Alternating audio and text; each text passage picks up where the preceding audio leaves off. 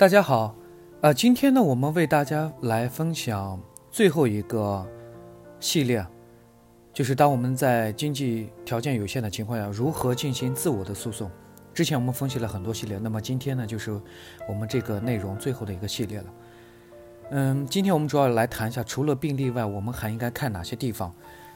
除了病例之外呢，我们还需要审查一下以下几个方面。第一，我们可以审查一下。医院在整个治疗过程中是否有侵犯患者隐私权、名誉权、知情同意权的行为？比如说，在一些重大手术或者治疗时，是否完全告知患者及患者家属所有的风险、获益以及可能出现的情况，并让患者签字？第二，就是我们要审查一下是否存在医疗管理上的缺陷，例如各科室协调的障碍，可能导致我们延误了治疗，甚至发生了严重的损害结果。这个一般呢发生之后呢，患者很难去辨别医院是否有管理上的问题的，因为咱们患者也不知道规范的医院管理是什么样子的，所以遇到这样的情况呢，最好还是要找专业的人士进行评估和分析。第三就是我们审查一下医疗机构使用的药品、医疗器械、血液和血制品是否具备合法的来源，是否可能存在产品的缺陷。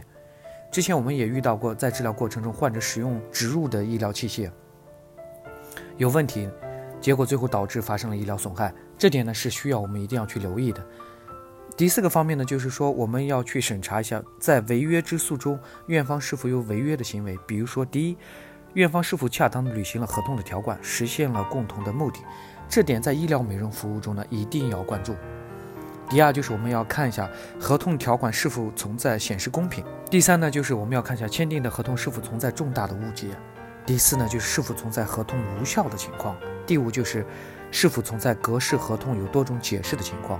关于医疗服务合同呢，咱们患者一定要仔细看清楚，因为合同的条款中如果有明确的规定，比如说有一些免责条款，但是咱们患者没有看到，那么假设可能发生问题之后呢，院方会给患者说，我的合同中是有免责条款的，所以这样就会产生误解。以上呢就是今天我们分享的在经济有限情况下如何进行代理最后一个系列。希望呢可以帮助到有需要的人。北京运动健康呢汇聚了国内外著名的医疗专家、法律专家、司法鉴定专家和法医专家，为客户提供呢第三方的医疗评估服务，判断诊疗行为是否规范、合理、合法。同时呢，我们也为客户提供专家辅助出庭服务，帮助咱们的客户呢进行维权。如果有需要的话，请致电我们的热线：四零零零六七二五七二。